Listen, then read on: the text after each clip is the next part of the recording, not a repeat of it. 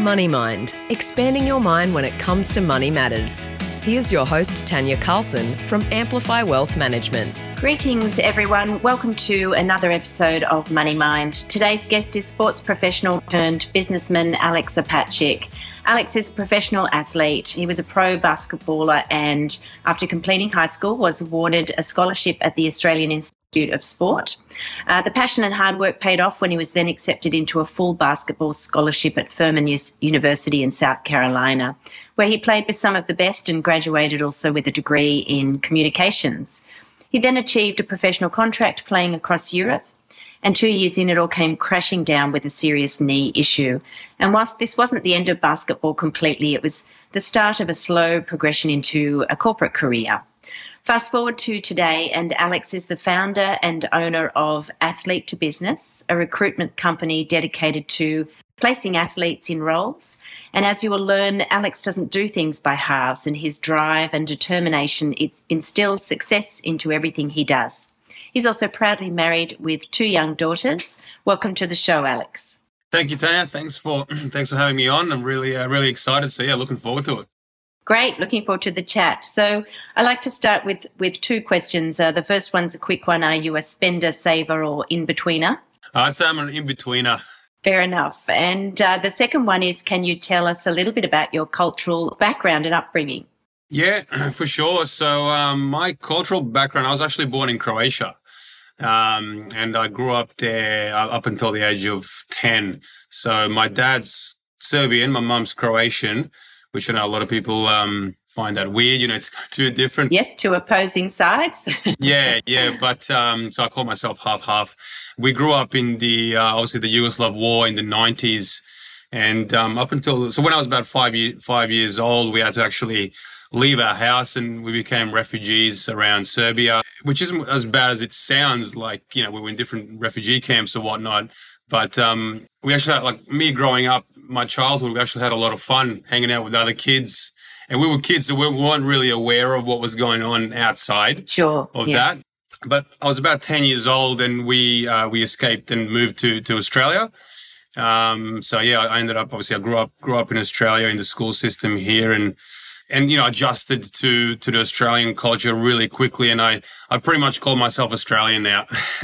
of course, of course. Well, I mean, it's fascinating, isn't it, to to think with what's going on in Ukraine and and what war felt like so far away from, I guess, younger generations in the past. But for you, it probably doesn't feel like that with that sort of upbringing.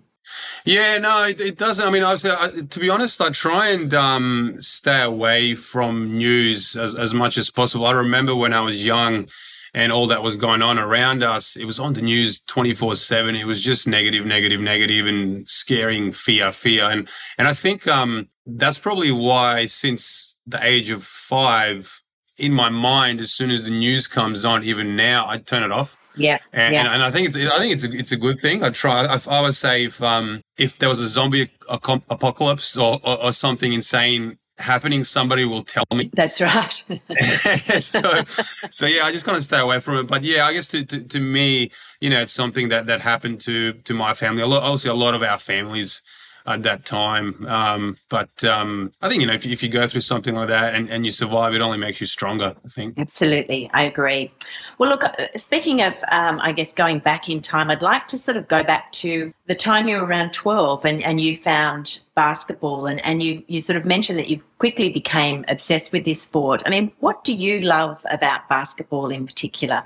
I think the initial love that I had with the game was I, I, I, became really good at it early because I was so tall as well. Yes. yes. Um, I, well, growing up in, in Croatia, I played soccer. Obviously, we, we call it football. Of course. um, and then I moved moved to Australia when I was ten, and and started playing football here as well. I was about year five, year six in school. I, I grew rapidly, and it was just really awkward. I remember really awkward seeing me on the football pitch really tall and gangly legs running around playing with the other kids. And, and my dad suggested he was like, I think you should try basketball. I think that's not a bad idea. I might fit in a little bit more. um, so, so I ended up, yeah, moving to basketball. And I loved it instantly. I think I loved it because I was so good at it in the sense at that age, you know, in year six, if you're taller than everybody, you're just naturally going to be better than everybody. Uh, and, and, I was much more, fi- you know, physically gifted than, than, others. So I fell in love with it straight away. And also, I love the team camaraderie. I remember, you know, you, you, you develop friends, especially for myself coming from another country. I couldn't speak English actually. Yeah. Um, and and just being a part of a team environment, I instantly had friends. Yeah, fantastic. And, and there's other other kids that, that were also from Croatia, Serbia as well. Um, so I think yeah, instantly I just fell in love with the with the friendships that, that you create and the the connection uh, and, and, the com- yeah. competitors and, and the com- the competitive spirit that we all. Uh, put into work and the connections that you create as well. Yeah, fantastic. How tall are you, Alex? I am six foot ten. Six foot nine and three quarters. Okay. that is very tall, very tall. Yeah. now, you then, um, you know, I guess trained hard and, and you were successful in achieving that sort of sponsorship um, in the USA. How did you find school and life different in, in the States? Um, yeah, I was lucky enough to get a college scholarship in a Division One school, playing basketball there. I loved it. I like had time of my life there. Like it's, it's incredible. Initially, it was a little bit of a tough adjustment to slightly different culture. I went to school in South Carolina, um, but again, through basketball, you have teammates immediately, friends. So the, the connections that we that we made were instant, like the common ground, I guess, which was basketball. Um, but um, the schooling there it, it was uh, I went to a, a, pretty academic school as well called Furman University, so they really focus on school and then make you they make you study outside of, of school hours as well. So at the time, I wasn't the biggest fan of that, but looking back at it now, it was the, yeah, it was the best the best school for me to be a part of. Yeah, I, I think that's my experience. I've, I've got family in the US and um, their schooling is full on compared to in Australia. I think we're very relaxed in our education approach and our systems. And I wondered if that was something that you'd noticed as well, just sort of um, studying over there. It's a very different sort of vibe and, and in fact most people are very dedicated to school yeah they are and even you know as, as a student athlete you, you have to be dedicated in a sense you have to maintain a certain gpa which is a great grade point average or a percentage not sure what they call it in university here. So you have to, yeah, maintain a certain score or grade to play. Right. Um, so it, it, it, forced you to to study and um, and focus on school. Very interesting, actually. Nothing like incentives, is there? yeah, yeah. Okay, so so once you had graduated, you were then able to um, obtain a professional contract and started playing in Europe. So you're sort of heading back to uh, where where you came from, in a sense. Yeah, exactly. Yeah. So I, I um also it was easier for me because I had a European passport. I had a Croatian passport, so I could count as a local, certainly in Croatia. But I played in Greece. It was my first contract, and yeah, it was a dream come true to play professional basketball. Right. Cool. Um, so played there for almost a season, um, and then I played in Macedonia, which is also part of the former Yugoslavia for, for another season, and they, that we all speak the same language, um, yeah, Serbian, Croatian, which I speak fluently. Um, and then I also played after after playing Macedonia. I ended up yeah going back to to where I was born in Croatia and playing professionally there because basketball is huge over there. Um, and and obviously this was in 2011, 12 you know all the all the the war and all that was happening before is, is long gone. I think Croatia is now a very popular holiday destination for a lot of people. So I actually played right on the coast uh, in a town called Rijeka, which is beautiful. Um, it, it, almost felt like a year long holiday. so, wow, lucky you. And also, I could speak the language as well. So I had a blast over there. Even better, of course. Yeah, exactly. And I mean, somewhere, somewhere in, in that time, you then suffered your your knee issue. I mean, tell us about that time and, and what did you learn about yourself during that time? Because that must have been incredibly frustrating. Yeah, it was. It was in Croatia. I was playing and just started feeling a weird knee pain on my left knee, and it just got progressively worse over time. Had a scan done, and I had a cartilage there, essentially. So it needed to have surgery, and I was out for the rest of the season.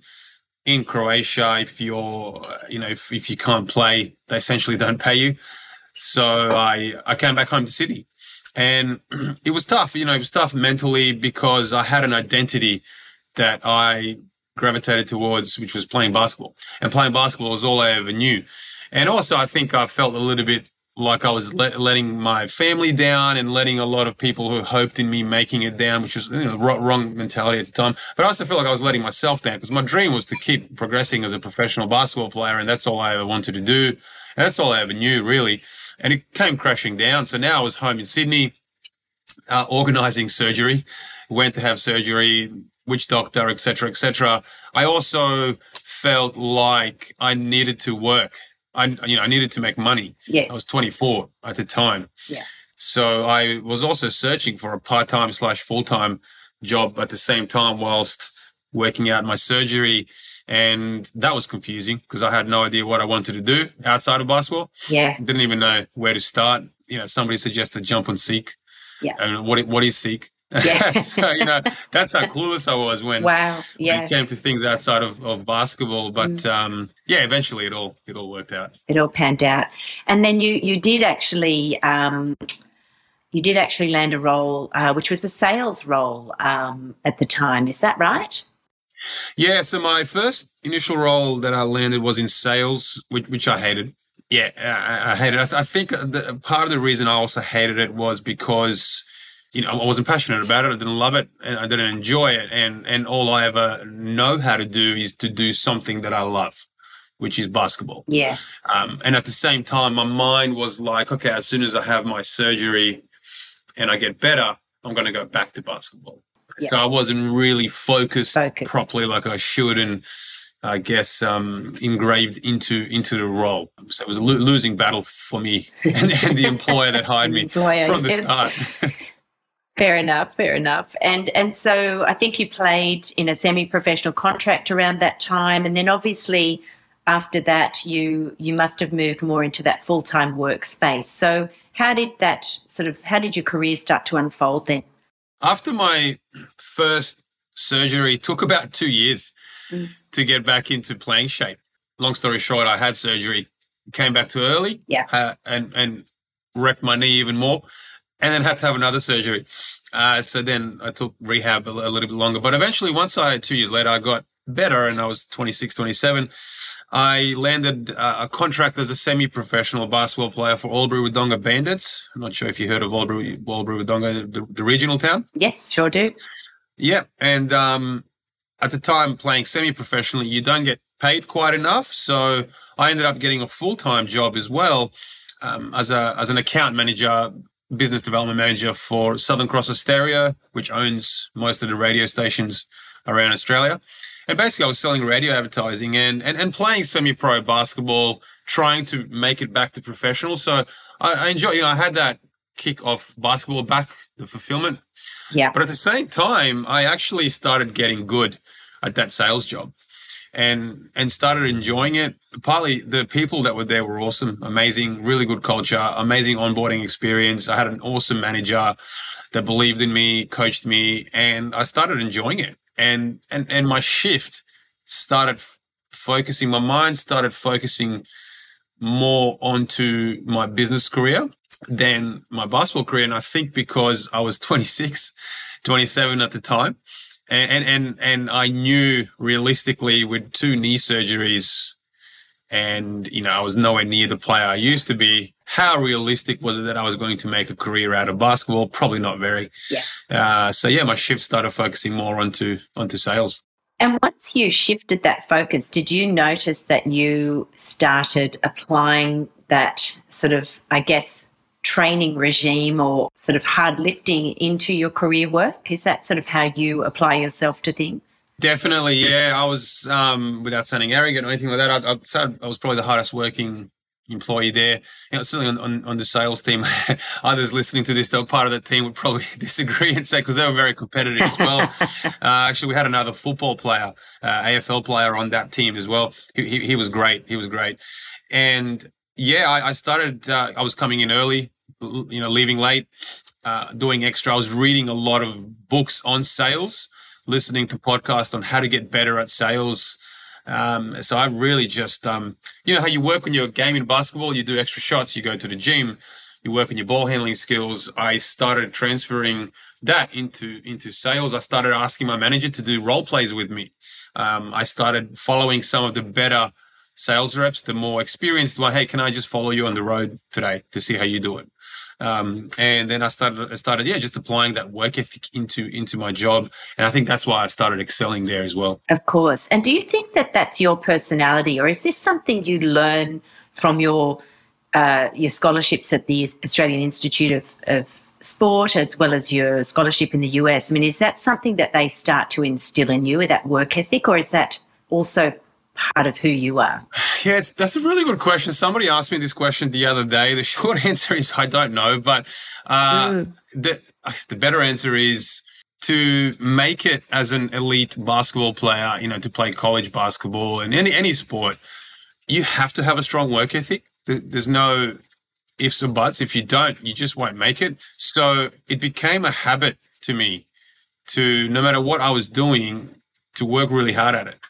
And and I think once my mind was made up, hey, I want to be really good in this job. I, I, I didn't know anything but to work hard in that, to, to be the hardest working person in the company or you know in, in the room. That's all I ever know is just how to work hard at something. I I don't I don't know how to go like half-assed at, at something, and I think it's also maybe an ego thing. Uh, I just wanted to be the best, um, and it's almost like I'm cheating myself if I don't if you don't work hard at something. And it's weird. I don't know why I feel like that. I don't know why. I think it comes from sport. Well, that's that competitive uh, competitive spirit, isn't it? I mean, I don't imagine that you can be the best or or in in surround yourself with the best if you're not competitive and wanting to achieve that top goal. So that competitive drive is is probably something common there. Probably. that brings me a little bit to, I guess, if we fast forward to today and we're skipping over a little bit of your career there, but you've started your business called Athletes to Business, which which helps athletes find employment. And you've identified that some of those personal qualities in athlete culture are, are, common, I guess, with with other athletes. I mean, can you share with us some of those qualities that you see in other athletes that um, that you you sort of promote, I guess, in your business? Yeah, it's it's it's exactly like me, I guess. Uh, what, what I just said. All, all I ever know what to do is how to work hard and, and have that drive and, and competitive nature. I ended up having a nine, 10 year career as a business development manager in the corporate space. And I just, along, along my journey and in my network, I met a lot of other athletes in, in sales, in business, and most of them uh, were very successful. And I mean, as you know, as, as you know, in my, in my, previous role as uh, with with Ayres Management, you know, the owner um, Colin, he used to be a, a, semi-pro, quite an elite footballer, you know, growing up, and and you know, look what he's become in business, right? Absolutely. So so I, I noticed a strong correlation with elite athletes and success in business, mm-hmm. but I also noticed a lot of athletes struggle with that transition, like I did. Where do I commit to next, and and, and how do I commit to it? How yes. do I transfer those high performing habits from sport into the business world and like what do I do next? Where do I go? What do I chase next? There's a lot of athletes that are stuck with that. So I noticed this and I started athlete to business to bridge that gap essentially. So we we grab athletes early so to athletes towards the end of their careers or early in the transition and just have a heart to heart discussion with them. Hey, you can be really good. You can be a superstar in the business world if you apply yourself and this is how you do it. And then we connect them with businesses who really value that athlete mindset and that work ethic that somebody has. Yeah, I think that's fascinating. And and I know you called it and wrote it down somewhere. You, have got a program, I guess, and this this might be what you're alluding to, that you call another plan A. And I really love that terminology because you don't like the terminology plan B, which which sounds second best and, and everyone understands that. We we often talk about what's your plan B, but um, I love the idea that we shouldn't be aiming for second best. Um, again, we should be aiming for our next uh, or phase two, which might be that plan A again, but it looks a little bit different. Is that terminology something that athletes can really connect to?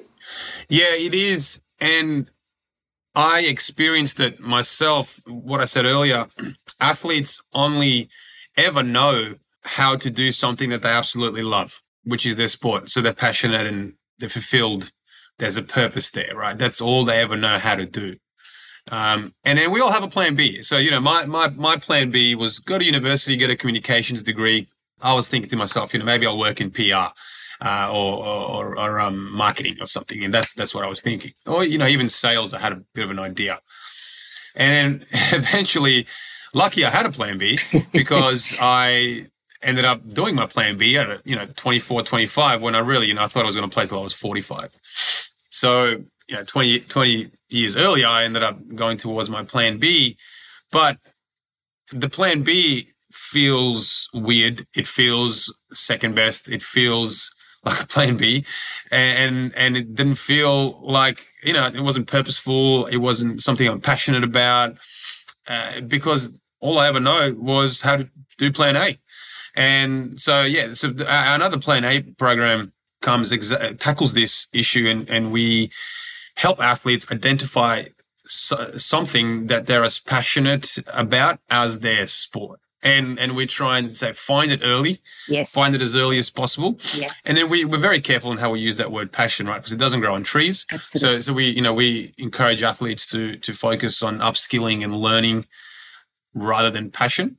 And and eventually we say you know if you focus on upskilling and learning you'll get good at something else like i did with sales and when you get good at something else you'll start liking it and enjoying yeah. it yeah and then eventually your passion will find you and I think it's so important. I mean, I think we all, uh, unfortunately, I'm not a sporty person, but um, you know, I, I, admire certain sports, and and you worry about. Um, you can see the drive and determination. You worry about what happen to people if their careers are cut short. Um, that's obviously very difficult, like you say, because it's bringing forward that plan B. But even when players or, or sports people retire, there must be such a, a difficult adjustment to life in a sense because it's revolved around training and heavy schedule. So I think that's really important that you're you've identified that and you're offering those services to people. And then on the other side of things, you're then obviously taking those people and going and promoting them to businesses. And that that might involve businesses being a bit more open-minded about someone's training and qualifications, but you've identified that their personal qualities or their drive, determination, grit, resilience that they've achieved or naturally developed via sport is is therefore going to help them when they transition into business. Is that right? Yeah, exactly. Our, our, motto is hire for attitude and teach skill. Yeah. And and and that's what we try and convince businesses to do. Obviously, if you have a good training, learning, and development program in place, a good onboarding program. You know, we we advise businesses that don't have time for training, so maybe you know smaller businesses that, that just don't have time for it. Well, then you know don't hire someone with attitude because you they'll be there working really hard but not knowing what to do and, and what to work hard at, right? Yeah. So you're almost like wasting that person's attitude. Yes. Um, so yeah, but we, we we highly advise you know hiring somebody because of their attitude and training them, upskilling them in whatever it is you do. Because long term, you'll get much better uh, return from somebody who who has the right attitude. Like we, we always say, the other motto is hire. You know, don't don't hire upskilled or experienced people and try to motivate them. Mm-hmm. Instead, hire motivated people and then upskill them. I, th- I think that's a lot easier to do than the other way around because trying to motivate your staff who are just not motivated yeah. is tough, I think. I, I think it's impossible. I think you can teach people anything if they're willing to learn, but you're right, you can't teach unwilling people how to be willing. yeah, yeah, it's impossible. It's just yeah. in them. It, it's yeah. hard. Yeah, yeah, that's exactly right. Now, I mean, there's a couple of things I want to go back to when you first started your business, but just on that point, given the fact that we're seeing, you know, given the pandemic, we're seeing incredible staff shortages, um, and, and employers need to rethink their recruitment processes. They need to really rethink the roles that they have and, and really try and be different and creative in their ways of attracting people to their businesses. Is this a time where you're seeing attitudes changing and are you seeing a real uplift in, in the response? Yeah, definitely. And um, being without being uh, you know without, without, I guess negative towards the situation or whatnot in terms of you know the, the pandemic the pandemic has been horrible and I don't wish it, wish it upon anyone in any time in history um, but in, in a sense of it has created work shortages, it, it, you know, is, sorry, employee shortages, candidate shortages. There's not enough skilled workers out there, um, and and businesses have had to think outside the box on on how to hire people.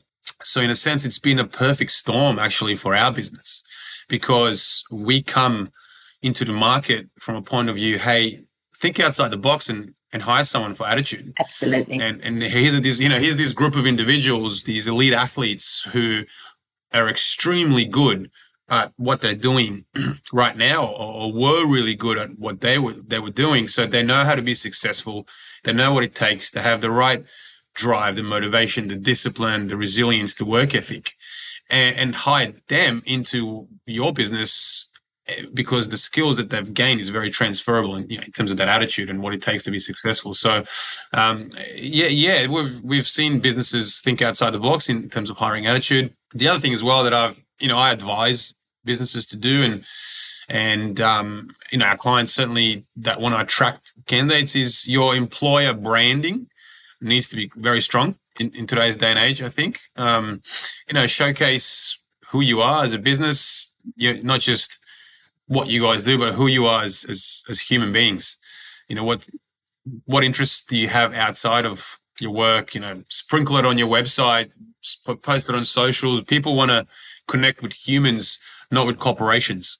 Um, so, More than ever. Yeah. That's right. Yeah. So that real personal branding or, or, you know, I guess social policies that make businesses different and that, that someone can connect to and say, that's also something I support or I'm like that or whatever. And they may be attracted to working at that business. Is that what you're saying? Exactly. Exactly. Mm, mm, really interesting. Yeah, definitely, definitely fascinating. Now, I'm going to go back to when you started your business, actually, and, and just speaking of the pandemic. So um, I remember that you went and resigned, and and and it must have been must have felt like the same day we started to see on the news this this sort of pandemic and the start of lockdown. So. How was that for you, starting a business at a time when the whole world was shutting down? And, and I think you had your second child on the way. Yeah, yeah, we did. oh, it was yeah, it was incredible. Um, I remember I resigned around. I, I, was hearing of the news of this pandemic, and again, I don't watch the news, right? Yeah. And I'm always, uh, I'm always, you know, don't, don't make it a problem until it's a problem. So, so I, you know, and I remember resigning about 10 a.m. Which was tough. Like I absolutely love the company I was working for. The people are amazing, which obviously you, you, you know them as well. And I was walking outside of the office, might have been 10:45, right?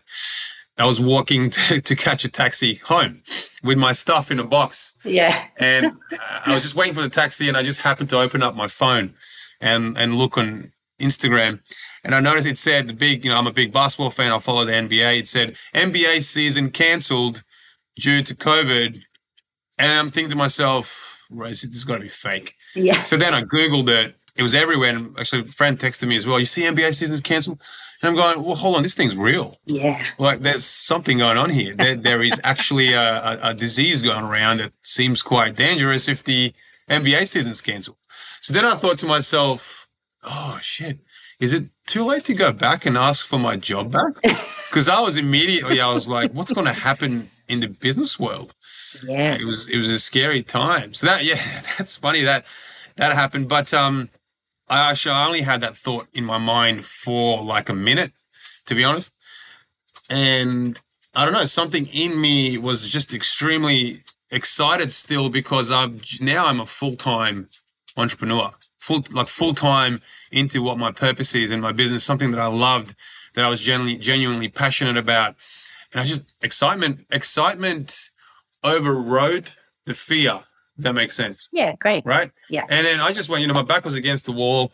Obviously, I had a kid on the way, a mortgage. I had my salary was zero. Yeah. Because you're launching to your business. And there's this pandemic thing going on, it's a financial crisis. I just said, head down, work hard. Yeah. That's it. And you know, back back against the wall. Maybe, maybe uh, you know, look back on it. Maybe it comes from my childhood as well. I guess you know we were in the war, and and my parents got us out of that situation. So maybe you know subconsciously that somehow just just deal with it you know yeah. and, and maybe that transferred to me as an adult. I have no idea. But i just i just dealt with it. I just head down work hard and make it happen. Yeah well it's it, it it's credit to you um, given what was going on in the world which was you know fueled by such uncertainty we'd never been through a global pandemic before. And so nobody quite knew what tomorrow would bring. And, and I don't think it matters how seasoned you are as a business person. Uh, I think everybody had a few sleepless nights wondering, you know, what was going to come tomorrow. And whilst you could you could sort of be cheeky and say, you know, the moral of the story might be paying attention to the news a little bit. Um, I guess in a way, it, it, doesn't really matter, does it? That that was only spreading fear at the time. And once again, it's it's just head down and get on with it, which is which is everything in life, really, isn't it? Mm. Yeah, yeah, yeah, fantastic. Exactly. It's out, of, it's out of your control, so just well, get on with it. You know? yeah, yeah, exactly. I'm going to pivot a little bit to, to money matters, and I'm probably going to focus on when you did start your business. Um, I think I read uh, somewhere that you had saved up a few months worth of savings to sort of get started. I mean, how quickly did you go through those? How did what, what did you learn? I guess from a financial point of view, starting a business, and then in the middle of a pandemic. Yeah, firstly, I don't recommend starting a business with only a few months uh, savings. I, um, they they say at least six months, um, but I was just eager to to get into it. uh, we we obviously you know we went into massive savings mode, massive savings mode, and um, it's just something I had had had faith and confidence that that things were going to work out as well. And I think you know I had a good support system in our family. We knew, you know, if, if push came to shove, and uh, at, the same time, actually, my, my business coach. Sorry, I forgot to mention this. This is important. My my business coach. I remember calling my business coach as soon as I resigned from a full time role and went into it full time. But he was the first person who I called, and then my partner was the second person because you know I needed him to. I don't know, I just needed him to hear it, and I was hoping he would say something to me that would also spur me on and, and make me feel. This was right after I read as well that this pandemic is actually happening. Yeah. he said to me, he said to me, Alex, it's more important to be employable than to be employed. Ah, interesting.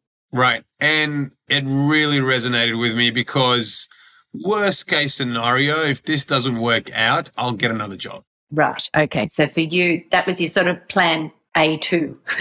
well, it was. yeah, A2. Yeah, yeah, definitely. Yeah. I mean, you, know, you got to pay the mortgage and you got to pay bills. I, was, I could get mm. another job. And, yeah. um, I, I know that. Look, I actually had recruiters hit me up. I, I knew, you know, I had a good background in sales. I've developed a really good network. I was confident if things didn't work out, I can just get another job. Um, that made me feel safer. Yes. But uh, yeah, in, to answer your question, in, in, so I think it's a, it's, it's a mindset thing as well, right? So you've got to mm-hmm. feel safer. But to answer your question, yeah, we were very careful with how much we spent, bare minimum. But luckily, and and know, through hard work and let's call it luck, the business grew quite quickly. Of course. Yeah. Like, th- like things started working out and money started rolling in, and it was like, yes. okay, Great. Yeah. And and I think that's the way of it, isn't it? It's it's not get distracted by the noise. It's just keep doing what you intend to do. And I, I do think it's a fantastic business model. So it doesn't surprise me that it, um, you know, in that unusual time that we were in, in, in the midst of a pandemic, that you still made that work. Tell me, as a professional athlete, are you ever coached or trained financial success? In, in, in those sports institutes and so on. Is that a, a component of training? Uh, no. Short, short answer is I was going to say I don't remember, so I guess the answer is no. Um, yeah. yeah, not really. You know, there was. I remember there was there was times when they might have had financial advisors and whatnot speak to us, but it was like a you know forty five minute chat before a training, um, or after a training, and it was once or twice throughout my eight year career you know so right. so not really yeah. you know so um yeah.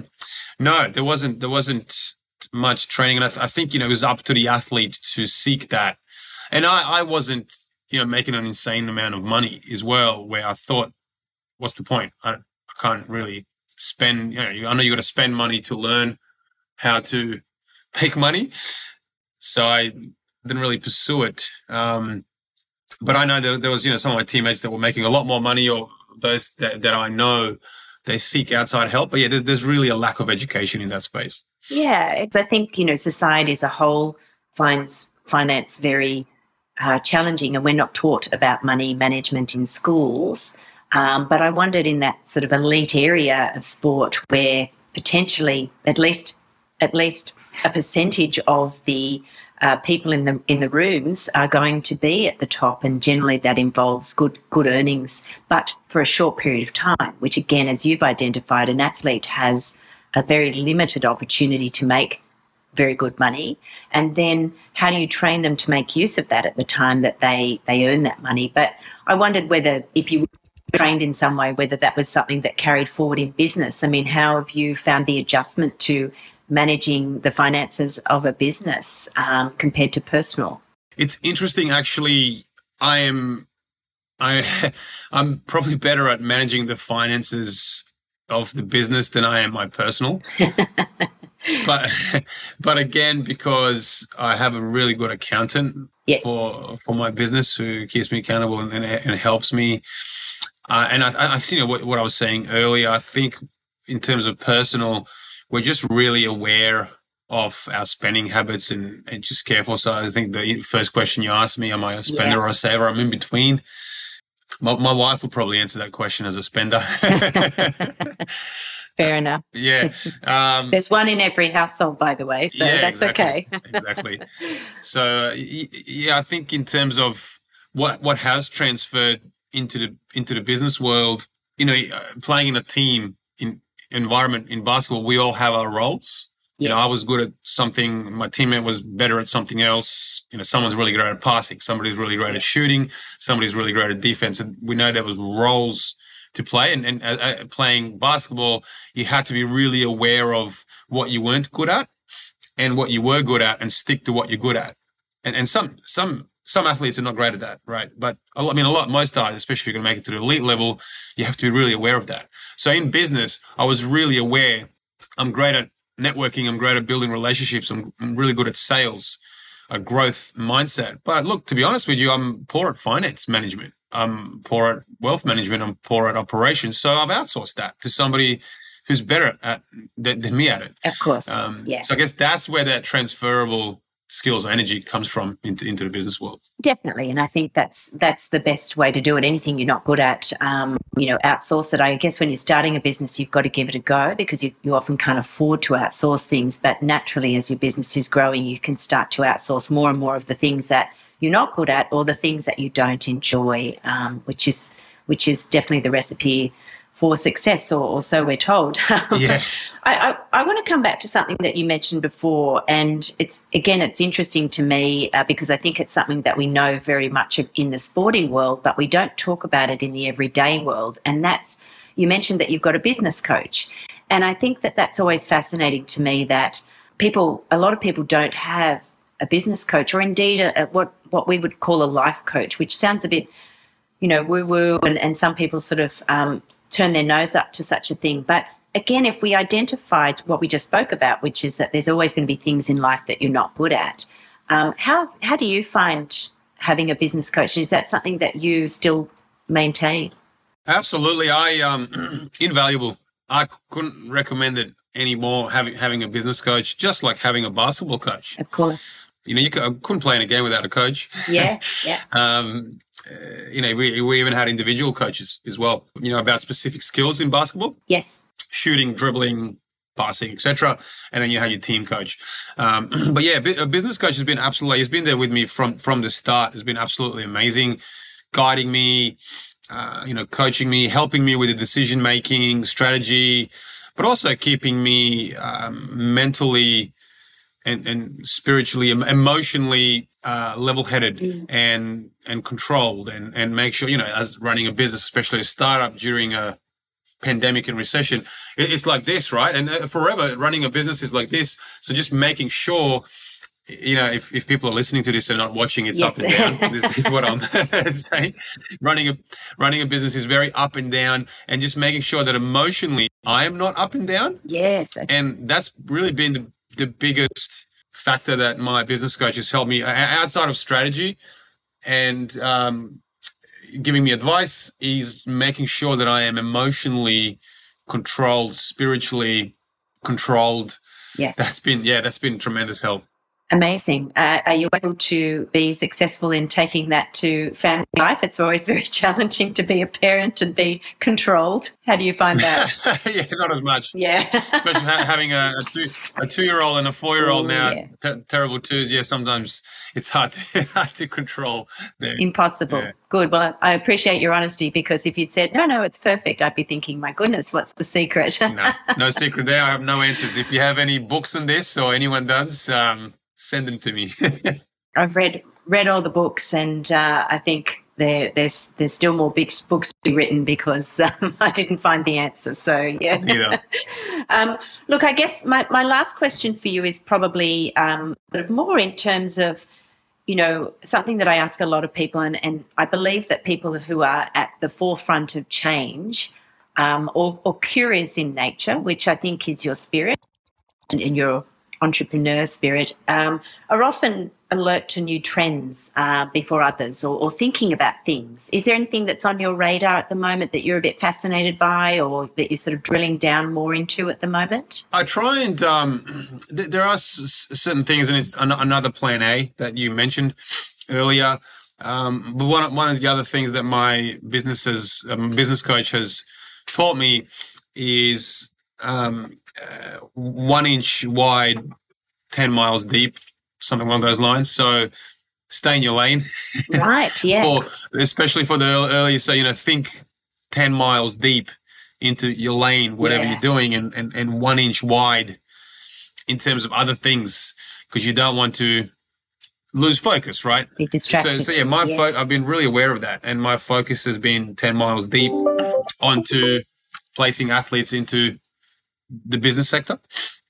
And then that one inch wide, and what has gained curiosity, or it's aroused curiosity in me, is again, it's in the space of athlete transition and it's doing work with athletes whilst they're athletes. Yeah. You know, ensuring that when they, as soon as they retire or as soon as they transition, they're ready to go into whatever it is next. Yeah. And that's, I think it's a, you know, it's a massive work in progress, not for a lot of people, uh, sports Absolutely. organizations, et cetera, et cetera. There's now, you know, sports clubs have athlete transition managers now employed to help with this. And I think they have a tremendously tough job. And I, I want to help in, in some way as well. I'm not sure how yet. Yeah. I have an idea and some projects that we're working on, but I certainly, you know, don't have the answer. But that's that's something that I am thinking about or curious about tackling? Yeah, fantastic. I, I agree with you. I think there's a lot of work to be done there and, and um, probably a lot to do with the mind and the mindset. Um, as as per usual, where everything really really does happen, um, you've got to have your head in it and around it. Um, but I love that uh, ten miles deep, one inch wide.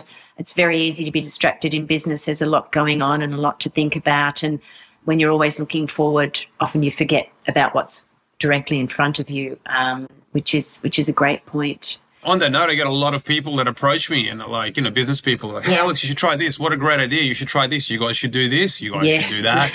yeah, that's definitely. Yeah. Yeah. Yeah. If yeah. there's 10 of me. Yeah. yeah, exactly. If there's 10 of you, well, no, we've still got to wait for that um, photocopy machine that turns us little humans into ourselves, reprints them. Yeah, exactly. Yeah, exactly. Yeah, yeah, yeah. Fantastic. Well, look, I think um, it's it's been a great conversation. I really uh, love watching where your career direction's going, and and the work that you're doing in this space. I think is really vital, and I think definitely at a crucial time in society where people need to be open minded. And and so anyone uh, listening today, reach out to Alex if you think that you can hire any of his um, professional sports people. I think that um, you know who, who doesn't want people with drive and determination and resilience grit in their business. Um, it's it's a fantastic combination, a winning combination, of course. So um, thank you for joining us today. Um, and once again, for our listeners, think before you spend, and uh, we'll catch you on the next episode. Nice. Thanks for having me on. Really enjoyed it. This podcast is for general information only. It contains brief comments not intended to be the basis for decision making, nor to be taken as a substitute for personal advice please contact Amplify Wealth Management to discuss any matters that may be relevant to your individual situation. Money Mind. If you have any questions about your financial future, please head to amplifywealth.com.au. Money Mind is available to download and subscribe for free wherever you get your podcasts.